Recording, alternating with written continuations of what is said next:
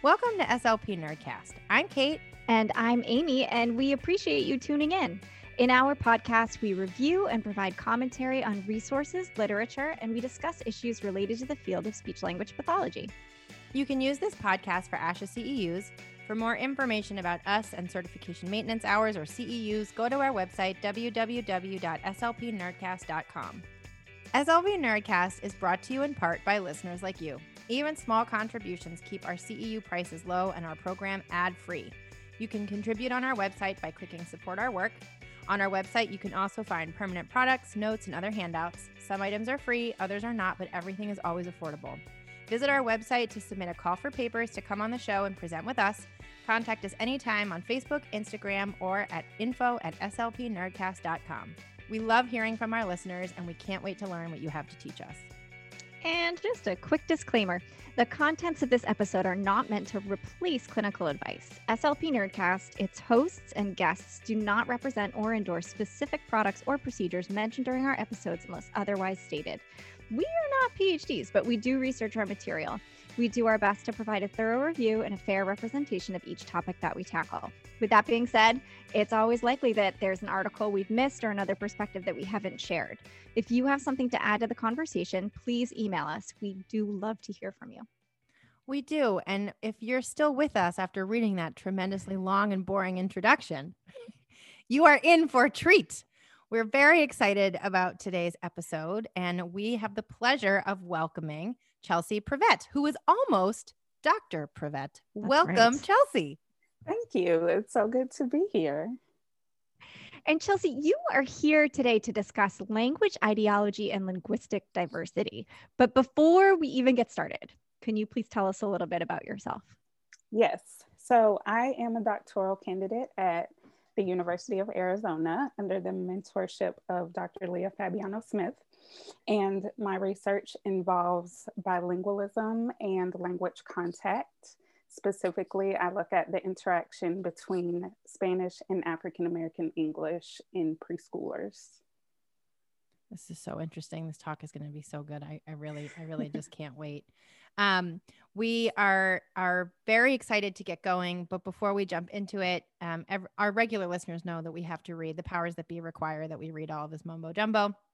The first of which is our learning objectives for the day. Um, learning objective number one: define the dominant language ideology in the United States. Learning objective number two: describe linguistic environment in inclusive terms.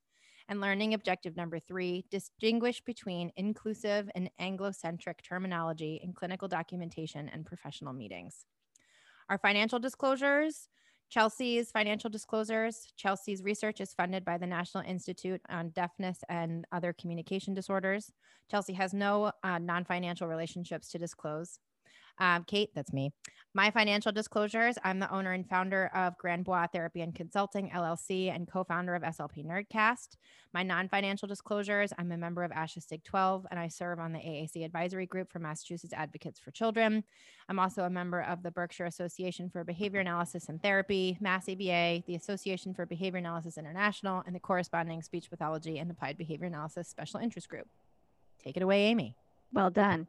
Um, my financial disclosures I am an employee of a public school and I'm co founder of SLP Nerdcast. My non financial disclosures I am a member of ASHA SIG 12 and I serve on the AAC advisory group for Massachusetts Advocates for Children. Okay, now the fun stuff. Chelsea, we have had a number of listener questions on this topic. Can you start us off by telling us a little bit about language ideology in the United States, but but really just language ideology in general what is it? What should we know yeah. about it? so, I want to start by reading a formal definition. Um, one that I really like is from Jane Hill, who is a linguistic anthropologist. And in her book, The Everyday Language of White Racism, she defines language ideology as, quote, sets of interested positions about language that represent themselves as forms of common sense that rationalize and justify the forms and functions of text and talk. They sort out language structures and ways of using language as good or bad, correct or incorrect, and they link these with persons who are thought to be good or bad, moral or immoral. The label ideology suggests a way of thinking or a perspective saturated with political and economic interest.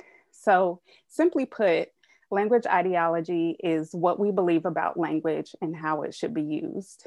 So, it's not about the linguistic forms per se, because linguistically speaking, every dialect is just as generative and creative and logical and effective as any other dialect. But we are socially instructed about how various dialects should be received. So language ideologies are about our subjective evaluations of language varieties. That was a very dense definition. And I'm very glad that you broke that down. I mean, that was like brilliant. And I was hanging on to every word. Um, and I, I have to assume in my, you know, this is not my field of study, but I have to assume that these perspectives are inherent in what we do without us realizing it. Absolutely. And we will talk about that. Am I jumping the gun by accident? My bad. Well, and I know from our first learning objective that you're going to talk not just about language ideology, but language ideology in the United States, which makes me yes. think that perhaps language ideology is something that is going to differ depending upon where you are in the world. Yes. And what the thoughts are in the world about those languages. Can you tell us a little bit more about oh, that? Oh, yeah. Tell, tell us more about that. Yeah. So it does depend on where you are in the world. Um, and the United States is actually unique because most other places in the world have multiple languages that are recognized officially. And even though the United States is one of the few countries who does not have an official language, it is one of the countries that is most insistent on having a single language that is considered the standard. So, the dominant language ideology in the United States is referred to as the monoglot standard. Jane Hill also talks about this in her book, but it was originally described by Silverstein in 1996. And according to the monoglot standard, there is only one correct way of speaking, and other dialects can be ranked according to our perception about the people and the cultures associated with them. So the standard, and I'm using air quotes here, is given a respectable history that explains its prestige and access to elite spaces, for example, academic and business, require the use of the designated standard this access, of course, is moderated by race, meaning that an individual from a minoritized race is not guaranteed entry into certain spaces just because of their use of standard English, but the standard is expected from anyone wishing to gain access. I mean, and, I, I know that this is such a complex issue. And what comes to the forefront of my mind is the casual way. So I have never heard that term monoglot standard. That's not a that's not a term that I've come across in my reading or my work. I have heard other descriptions, like the one that came to the forefront of my mind was the King's English. That's mm, yeah. you know colonial. I have like an accent in my mind when I say it. I feel like this is, you know, it's a concept that is in the maybe the forefront of our culture, even though it's not discussed it, or it's not uh, you know realized as being what is described in this literature beautifully as the monoglot standard and in in terms of identifying it and for, for its complexity and like what it actually is. Right and i want to talk more about that word standard and i put standard in air quotes because standard language is artificially constructed at least here in the united states. It includes features that are not part of our natural projection of english for example double negatives this is a feature that is present in many languages of the world in their mainstream and non-mainstream varieties, but someone decided that language should follow mathematical skills. And since negative times a negative equals a positive, then they cancel each other out. So we shouldn't use double negatives. But if I say something like, I ain't never seen nothing like that before, there's no confusion about what I'm saying, right? You know what I'm saying because that's what we naturally do with language. We reiterate and we emphasize using multiple features. But since features like that have been canceled essentially from standard English, people who still use them are perceived to be uneducated or unintelligent. What's important to recognize about language ideology is that language is highly racialized in US society for a plethora of reasons that I won't get into here. But if we just think about the names that we use to describe dialects, for example, African American English, Southern White English, Chicano English, race is encoded into the label. And even when it's not, for example, Appalachian English, Spanish influence English, we have racialized identities that we associate with those dialects. And even if you're only somewhat familiar with the dialects other than your own, you make racial associations based on auditory input alone. And most of us are pretty good at it. There's a study by Purnell, Idsardi, and Baugh from 1999. And in this study, listeners were 80% accurate at identifying dialects just from the hearing the word hello. And I think this experiment speaks of our linguistic dexterity as humans. Wow. Just from hello? Just from hello. It makes me think though of all those like infant studies Jeez. you learn about like in grad school where like the yes. infants are able to differentiate. I can't remember the age, but at some ridiculously early age, infants are able to differentiate yeah. sounds that are typical in their language versus sounds from a different language. Um, mm-hmm. Exactly. So that, yeah, that's wild. That is wild. right. So it's a really cool skill to have. So again, the problem is not that we can distinguish between different dialects. The problem is that we make ill, ill-informed evaluations of a person's race because remember, dialect and race are not interchangeable, even though sometimes they're spoken of as if they are. But the bigger problem is that we make these evaluations based on racist ideas that we have absorbed through the news, through the media, through politics, through everyday language. So instead of taking linguistic information as just that information, we act on it in ways that are discriminatory. So we favor some people over others because of the dialect we speak. And linguist John Baugh calls this linguistic profiling, which, when acted upon in a negative way, turns into linguistic discrimination. So, in the same study I just mentioned, the authors demonstrated that landlords discriminate against speakers of non mainstream dialects, denying prospective tenants housing because of a brief phone conversation. So this type of linguistic discrimination has been confirmed by other researchers in the area of housing and employment as well. But as John Baugh notes, linguistic profiling is very pervasive. It's happening all the time because it happens whenever we hear someone speak. So as speech language pathologists, we have to be especially careful about discriminatory language ideologies because it's our job to evaluate people's language abilities.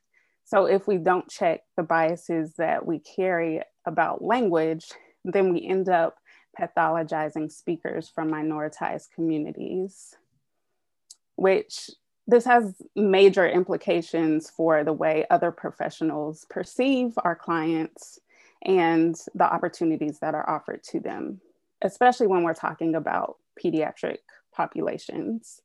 And I want to point out a longitudinal study that was performed by the Center on American Progress, which showed that teachers have lower expectations for students of color and students from low SES backgrounds. And I think this is important for us to consider because in this study, they showed that preschool teacher expectations predicted high school GPA and high school teacher expectations predicted college graduation they found that teacher expectation is a more robust predictor of student achievement than student motivation and student effort. So as SLPs, we have the opportunity to set the tone for the expectations that are set for our clients. And we'll talk about how we can set a positive tone. Um, but I want to continue to talk about how the monoglot standard manifests in our work.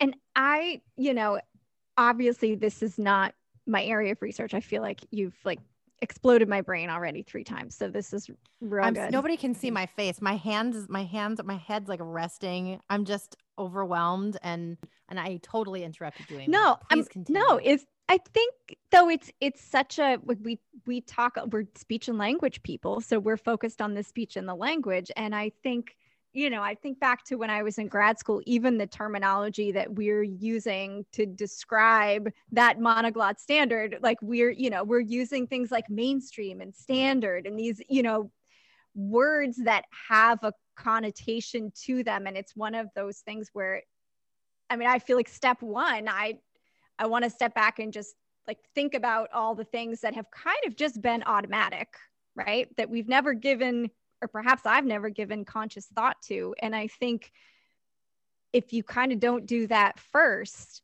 you're you're not even aware. And so you're entering into it in a in a bad place. Yeah. And that's the beginning of the road where my brain is because then it just goes on and on and on about, you know, just that study you mentioned with the and i'm going to mess it up because that's what i do here but the how the teacher the teacher expectations were a better predictor than student motivation. Was it mm-hmm. expectations? That's right. Teacher expectations right. So if if what amy is saying you know we have these these automatic biases or we, we don't have the self-reflection to sit and and tease these apart and yet we're the language specialists on the team. Yeah. we're the teachers. I mean that is a tremendous lost opportunity and, and a tremendous responsibility for our field. And I am it's just my brain's i have pieces of brain. It's well and i'm sure you'll everywhere. i'm sure you'll talk more about this but it, i mean it does it makes me think about assessments. We talk a lot about assessments on here like what is the assessment process? What are the inherent biases that are built into the assessment tools that we may be using or not using? Um, and thinking about you know i mean i've i've worked in schools i work in a school right now and we talk a lot about eligibility for special education like it sounds like a whole extension of that is we're perhaps qualifying people who shouldn't be qualified because they don't actually have a speech and language disability. Um, so there's a lot there's a lot of i don't know responsibility there. There's a lot of responsibility to figure it out yeah, and both of you pointed out something really important, which is language ideologies are implicit. Most of us don't think about what we think about language. We just use language and take in the information that we're taught most often in schools about how language is quote unquote supposed to be used. But these implicit ideas about language inform the way we approach clients from non mainstream backgrounds as a whole profession. So we circulate terms that perpetuate the monoglot standard by centering monolingual mainstream American English as the norm. So, for example, we have literature that talks about dialect speakers or people with an accent when everyone speaks a dialect and everyone has an accent, right? And as John right. Baugh says, he has a wonderful TED talk and he says to speak without an accent is to cease from speaking. I was just about to say you'd have to not speak. Exactly. Jeez. So, ASHA, if you're listening, this should be required training for all speech pathologists. I'm just saying. So, Another term that I want to talk about is culturally and linguistically diverse, because we use that term and even just diverse to talk about a single linguistic or cultural community, and sometimes even an individual as diverse. But what we need to recognize is that the language of difference is inherently comparative. And again, it centers monolingual mainstream American English as normal and everything else as divergent. Legal scholar Martha Minow and educator Alfredo Artiles, they both have great work on this. They talk about how we are so used to talking about difference in standardized terms that we miss the fact that the one calling the difference also has a perspective and a culture that is not objective. So when we call a specific population or an individual diverse, we are comparing them to an assumed norm, which is white, middle, upper class, monolingual, mainstream, i.e., white supremacy. yes, white supremacy. Yep. yep. You can say it again. One more time for the people in the back. white supremacy. because people shy away from that term because they think of the Capitol riots, yep. maybe yep. like white supremacist groups. But the way racism works is in hierarchical terms. So anytime you're elevating whiteness as the norm, that is white supremacy. So being different from white in our society also means being inferior to white. And so we have inherited this deficit perspective of anything that doesn't fit into that. And clinically, that shows up as us focusing on what the client from a mainstream, a non-mainstream background doesn't have much more than what they do have. So a child who is white is seen as bringing a particular background to build on, but children who are not white have all of these cultural or experiential deficits that make them quote unquote at risk. I was going to say there's a lot of air quotes going on around yeah. here. yeah, because these are terms that we we have to interrogate, that we have to question. Why are they seen as at risk because they don't have the same experiences as white children? They're not seen as having anything to bring to the table because their experiences and the richness of their culture is not validated or leveraged for learning in a meaningful way. And again, these are all terms that for me, probably for some of our listeners, we hear used pretty frequently, right? So if you're using these mm-hmm. terms and not unpacking all the things that go behind those terms, like you're sort of perpetuating the problem. Or using the terms without the self reflection skills exactly. to begin the process so i mean again you know there's this long road and the beginning of that road is is that self-reflection and acknowledgement that it exists and then you know pursuing that education. And again that tremendous responsibility that we have as professionals in the speech and language world treating clients who don't fit that quote standard. And i am just you know disheartened that it's you know and, and, just connecting all the dots that we've talked about how implicit it is how, how implicit it is how automatic it is how you know and how our field as a whole doesn't necessarily have a standard to begin addressing that. Right. I also feel like most of us got into this field as speech language pathologists because we want to help people. We are helping we are helping professionals. We want to do the right thing. We want to help our clients. And so I think for most people, a lot of this is going to be knowing what questions we should be asking ourselves and where we can find more information. I mean, I agree with Kate. I wish that this had been more and of a part of my training when I was in school a, a medium long time ago. So, I mean, but I think moving forward, you know, there there is this idea that I guess I'm I'm looking forward to hearing from you about if you're a listener and you're thinking, oh, geez, I need to learn a lot more about this. Like, what are some kind of action step type things? What can we start doing now? Can we, are there certain tests we can use? Should we be saying things differently? Um, because I think most of us want to be doing a good job. Yeah, absolutely. Um, I do have a few recommendations that I want to talk about. Um, and these are everyday practices that we can implement that may require some getting used to, but I think that um, even though they may seem like um, inconsequential changes in our vocabulary, I think they really matter in terms of shifting the way we think about um, non mainstream dialects.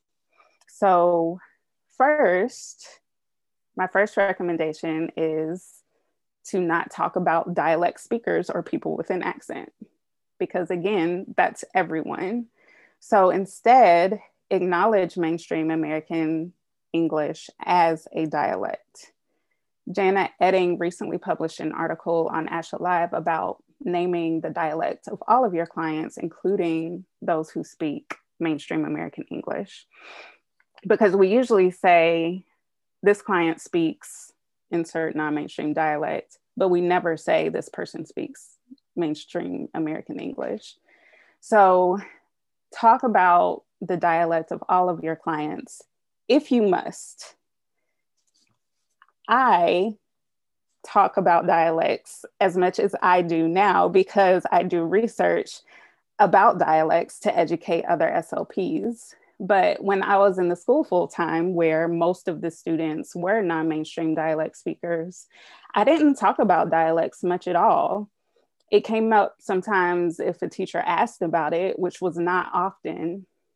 But I don't need to talk about their dialect in order to talk about if they have a disorder or not. I need to know what dialect they speak in order to evaluate them appropriately.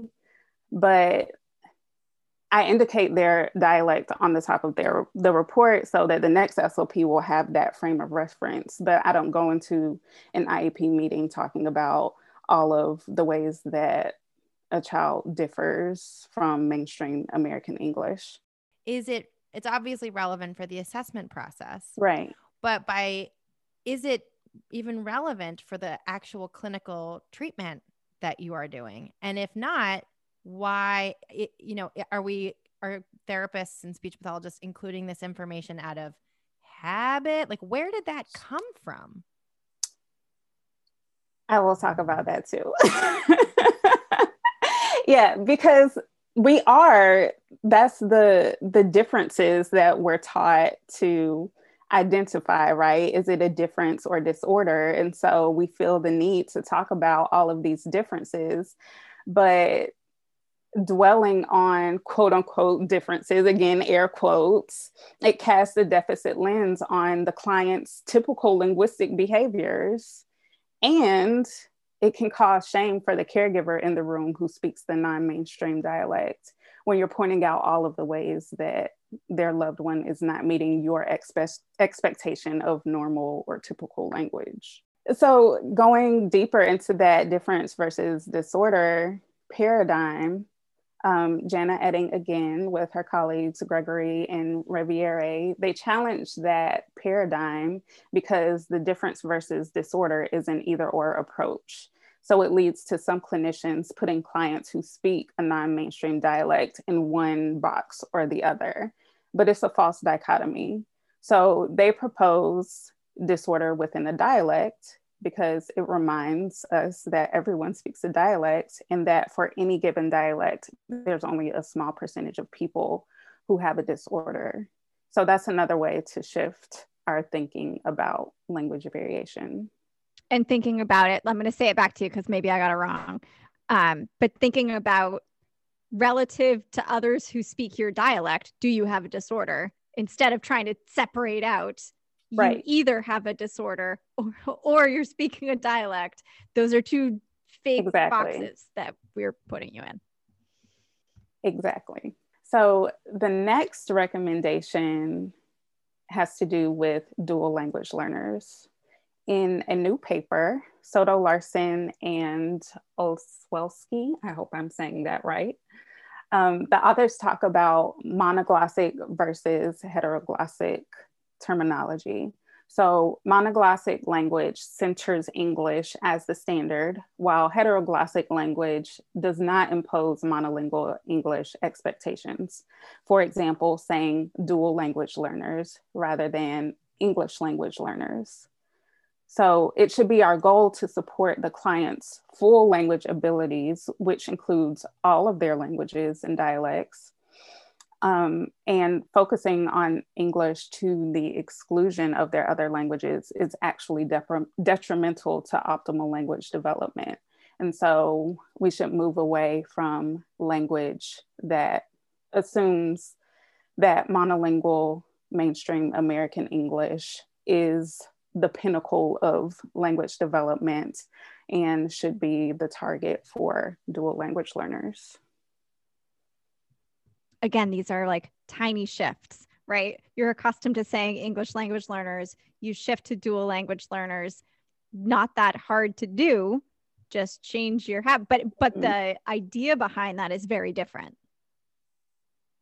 Exactly. So I'm going to ask a I'm going to ask a question a, a, a, question on purpose. I'm going to play a devil's advocate question. Okay. So let's say that someone is listening to this and having the th- conversation with themselves and saying, "Well, why? What's the difference?" They mean the same thing. And I, I, I think it's important to unpack, unpack the importance of semantics there. So right. to that person who is asking that question, oh, well, this is just politically correct sort of nonsense. And they, they mean the same thing. I, I don't need to do that. They, they're the same thing. But they're not the same thing. because so again, like we're the language specialists, and we should be as accurate as possible in the language that we use to describe a person's language abilities. And so to say English language learner, particularly when we're talking about children who are still learning any language that they're speaking, right? They're not just learning English, they're learning their native language as well. And that's important to recognize. It's important that we recognize the other, the abilities in their language other than English as linguistic skills that they're bringing to the table, not as a child who doesn't know English. And I was gonna, and, and I feel like another perspective is, you know, the reason to shift that language is for inclusion because you want your clients and your families to not other. feel like they're a square peg and like they're like they're other they're you are there for them mm-hmm. you are there to make them feel included the the description you gave earlier of the mom or the dad or the caregiver or the other family member or whoever who also speaks that dialect and they're not there for the treatment, but they can hear the way that you're speaking about their child. I mean, exactly. just the whole, in terms of considering the whole family, um, and semantics matters is I, I and we've had yeah. this conversation across a variety of different topics in our field um, and i think it's critically important for slps all clinicians humans to realize that semantics really matters yeah because it speaks to those underlying assumptions that we're making so I'm going to go into some more terminology that matters.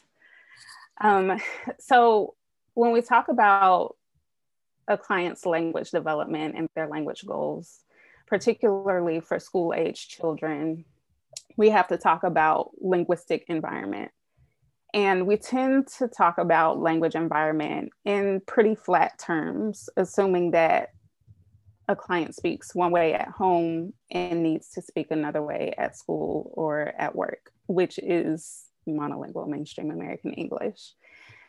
And there's a lot to unpack there. First, I want to talk about home language. I've moved away from this term, first because of what it implies about non mainstream dialects and languages other than English, but also because, again, it's not accurate. So, to my first reason, to talk about a home language or dialect pits that dialect against a school dialect, which is assumed to be a better, more educated way of speaking. And this type of language has often been used in the context of code switching, where students are told that they can speak their native language or dialect at home, but not at school. At school, you have to speak MA E. And this communicates to a child that they have to hide who they are when they come to school. So it's an assimilationist approach to say, leave your culture at home, you can't be different here. And it's harmful to the child and it's disrespectful to their culture. Again, white supremacy.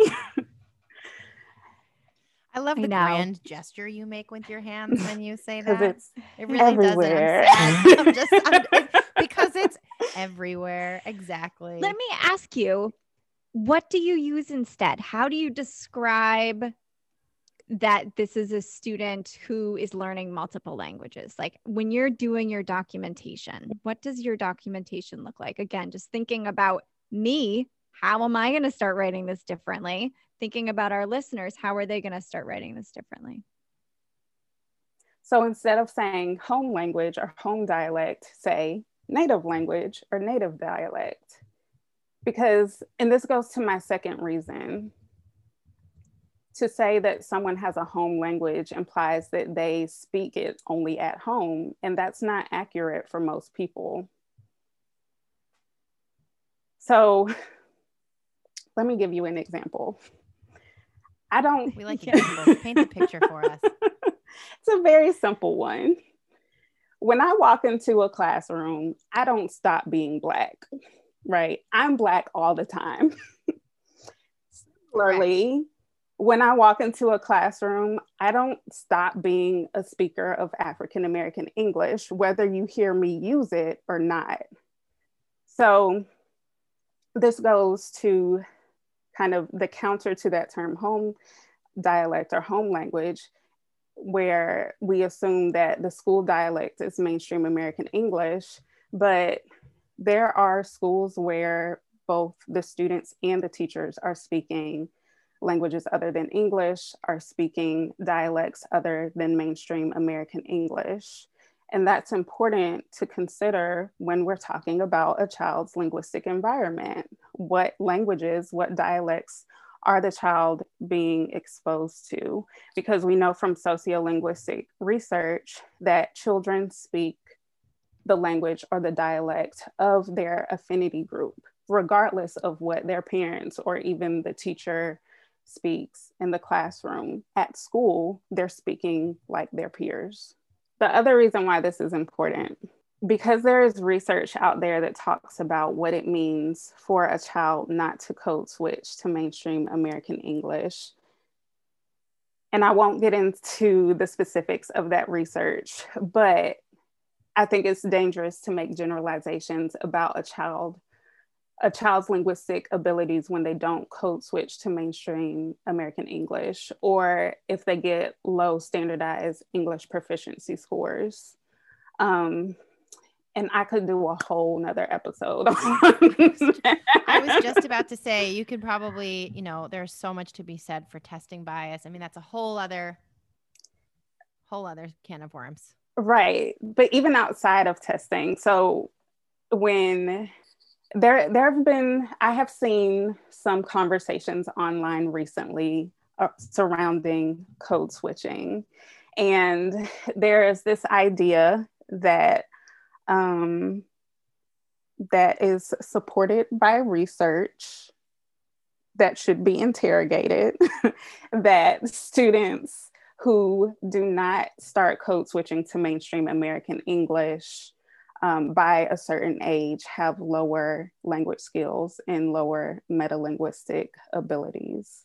And I say that that's a dangerous generalization to make because we all have linguistic agency. And part of that agency is deciding what dialects we are going to use. And that is not always mainstream American English as because we are steeped in the US educational system, we believe that speaking mainstream American English is the only way to be successful, the only way to have academic success, um, the way to um, to meet all of these school standards, i.e., white standards, i.e., white supremacy. mm-hmm. um, and the the sociolinguistic research tells us that that's that's just false because we make these decisions about um, how we speak as a part of our identity development and we have to get over the idea that everyone wants to speak mainstream American English because that's not true. When we talk about dual language learners, they're not always acquiring mainstream American English. And oftentimes that's an explicit choice because of who they identify with. it's not about being cool, as some SLPs have said it. It's about not being white, right? Not everybody. Please just let it know for the record that there were air quotes around being the being cool. but I think when you're thinking about the linguistic environment, like that's a really important thing to again just point out. Guys not everybody wants to be in that one club. That's not the only club. That is not like the the only game in town. And and back to when we're when we're acting as speech pathologists and not being cognizant of that and not being cognizant of people who are dual language learners then we're we're confused. And yeah. perpetuating it. And, and and you know allowing the the cog to continue or the you know allowing the wheel to continue. And again i keep thinking about that that you know the, thinking of it as a road and like how far we have to go and the beginning of that road of just identifying it just just realizing that it's implicit and it's automatic. And then you know using that to alter some of these seemingly small things that are not small. And that the research that you that you just quoted that i obviously don't know anything about um i think is I, I we don't have the time to get into that today but i wish we did because it seems like a false what would you call it? Like a false flag false reasoning. I mean there mm-hmm. it sounds like I, I wonder if you could just tell us a little bit more about the count the research that counters that point in the um in other fields in you know Tell us more about that. Yeah. So um, there is a study by Goldstein, 1987, I believe it is, and another one by Carter, 2013. And both of these studies um, follow adolescents who are native Spanish speakers acquiring English and their dialect their English dialect of choice is African American English. And so they interviewed these students, and these students are able to articulate that they are aware that they are speaking the dialect of their Black peers and not of their white peers because they don't want to talk white because they're not white, right? And in our white supremacist society, right, when you're experiencing um, abuses within the educational system that are based on whiteness, it's perfectly reasonable not to identify with that. And not to engage in it for communication. I mean, which is your right. connection to your environment. Exactly. Just to loop us back and look at our learning objectives, I feel like we talked a lot about the dominant language ideology in the United States. We talked about the monoglot standard. We've talked about that linguistic environment in inclusive terms in terms of like the dual language learners. Are there other pieces there regarding how we are more inclusive when we're talking about linguistic environments? Um, I would just say considering um, and bringing it together considering that there's a language in the community that has um, what is called also in the sociolinguistic research social social prestige. And so in in specific communities um, the non-mainstream dialect is the dialect that has social prestige. And so um, and so when we're thinking about exposure, particularly for dual language learners, um, we have to be aware um, of what that dialect is and not assuming that um, they are are acquiring mainstream American English. So that when we're talking about their linguistic environment, we say that, and that when we are evaluating them, we are not evaluating them against mainstream American English norms. And so, being really clear about our description about what the dialect of the community is, what the dialect or language of the child's family is, what the dialect or language in the school is, right? All of those things are important. I think that's really helpful because and that's a really good point that I hadn't thought about, but it's not even necessarily just about the school environment and just about the home environment. Your community environment adds another layer. And as AAC people, we think about environments all the time, right? We're like, oh, there's all these different environments and all these different communication demands. And, you know, mm-hmm. it, it makes a lot of sense that that's universal. That's something that's universal. And we should be thinking about all of those environments and all of the standards that are in play in all of those different environments because they're not necessarily the same and one is not superior to the other. So, exactly. So, I have a couple of more recommendations. Awesome. One is about relevant background information. And this is something that was newly brought to my attention by a researcher in our field, Shameka Stanford. Dr. Shameka Stanford recently gave a talk for Bilinguistics SLP Impact. They had a series on equity, and I would encourage you to listen to it because she's the expert on this and you should listen to her. But she talks about how the information we include in our reports has implications not only for how other professionals see the student within the school environment, but also how law enforcement sees the student if they become um, involved in the criminal system. So students with language disorders are disproportionately represented in detention. And the language that we use in our documentation can be misinterpreted and have a negative impact on the child's case. For example, it's not necessary to include information about the child's living situation as it relates to who is or isn't present in the home, or who in the child's life is incarcerated, or who um, how involved the parents are in the child's life, right? These are things that she has seen come up in reports, but they're not necessary for talking about the child's language. And these are things that carry weight in the courtroom and contribute to unfair rulings. So um, she talks about how jargon that we use can be misinterpreted. So we need to be clear about what we mean when we say things like the child has difficulty following directions. Um, and again, she did a great talk on this. So um, yeah, we'll we'll link it in the show notes for everyone. Perfect.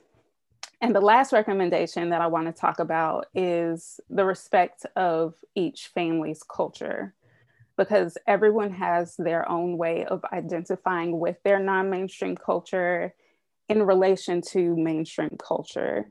So every family is different. And we might be the expert on the language development and the disorders, but the family is the expert on their way of communicating. And that should be reflected in the goals that we write and the approaches that we use in treating our clients. So if you're not sure if a goal is appropriate for a particular client, ask the family it's about co constructing that treatment plan so that we are not just culturally responsive, but culturally sustaining in clinical practice, meaning supporting the client's communication goals as it relates to their native language or dialect. And I I can't say this enough. I think we bring it up once an episode. Indirect n- not being able to bill for indirect service is a massive barrier to achieving some of these more inclusive mm-hmm. practices. Mm-hmm. Because if you're a speech pathologist in a school and you have the best of intentions and you're doing your work and you're educating and you know that you, you know, need to account for all these things, but you have a caseload of 150, which I have heard of happening. Wow.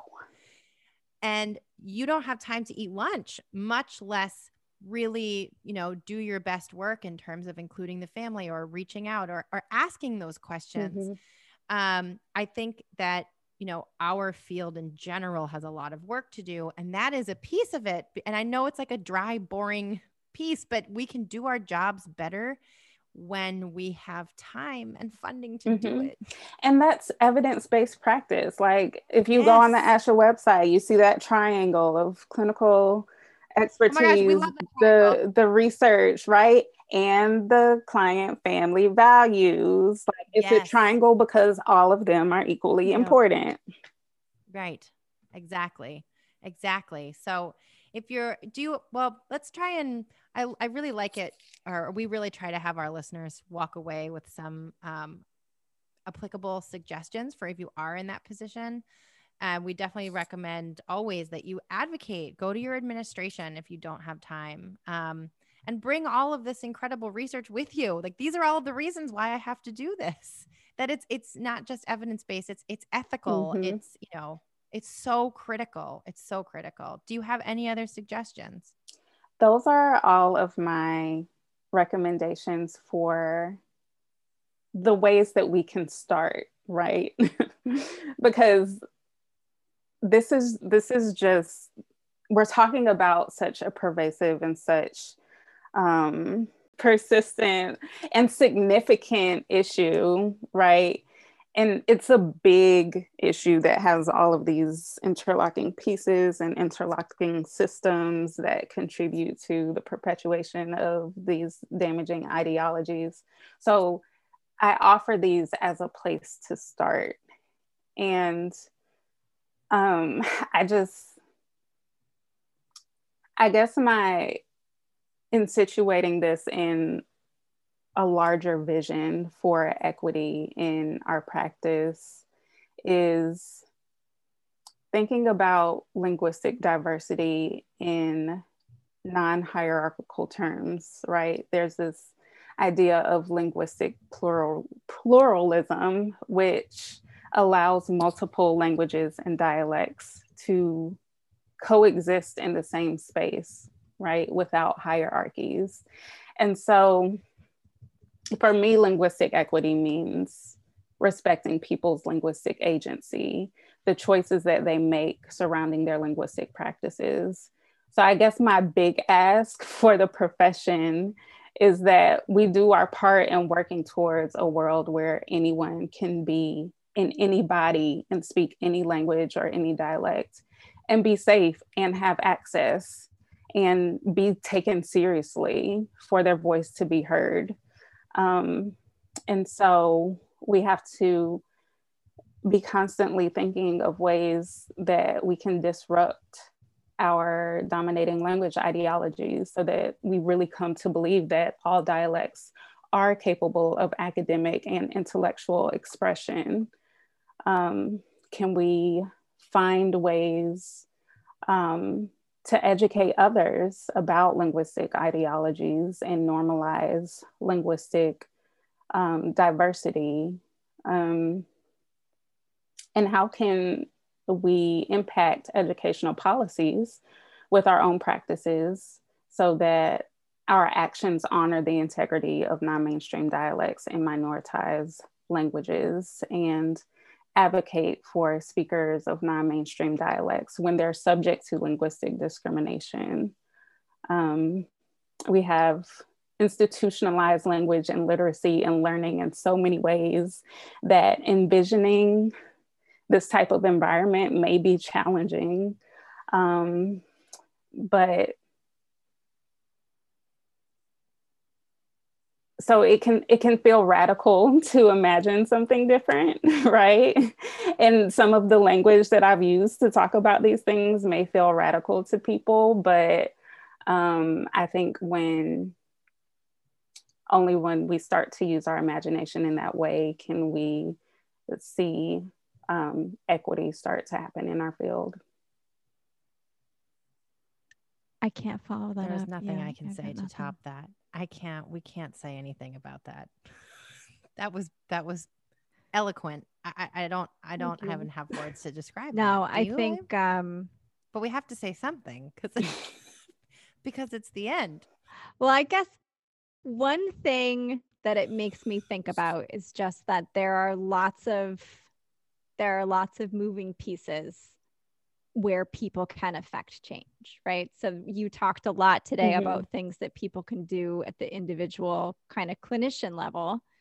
Um, and then also systemically, right? So there are, you know, there are some things that we can do for those of us who work in any organization that's not a private practice of one i guess then you're then you're hitting your administration and your clinical self at the same time you get a twofer um, but you know then there are things you can do systemically and then there is also you know i mean kate you you did a shout out to ASHA earlier, but I think there are also things that we can do at the larger level too, whether that's within our national organization or, you know, broader within our own communities. But I don't know. There's there's a lot there's a lot to unpack there.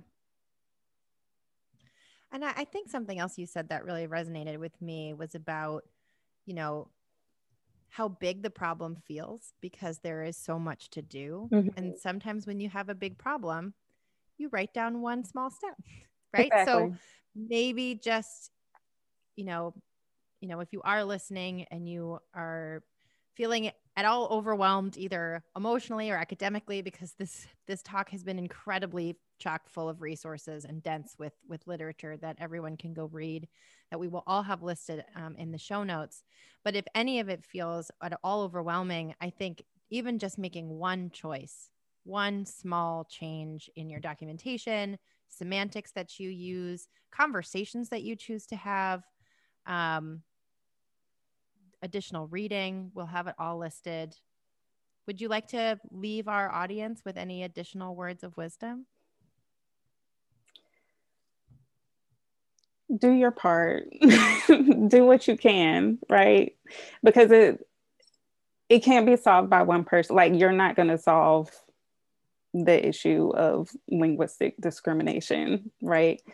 Um so remember that you can harness your personal power wherever you are and whatever whatever context you're in um, to do your part and reach out and find community with people who are also doing this work because um, it is challenging, but there are people out there doing it. And I think that um, finding community and having support in that way is important for us to be able to continue in this work.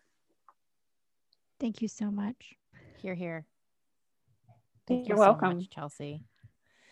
Um, if anyone has any questions about today's episode, you can feel free to reach out to us anytime. Info at slpnerdcast.com.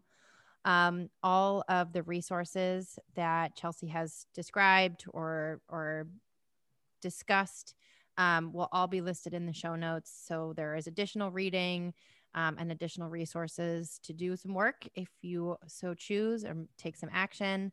Um, and we uh, appreciate having you, Chelsea. Thank you so much thank for, you. for coming on. And um, thank you, everyone, for joining us.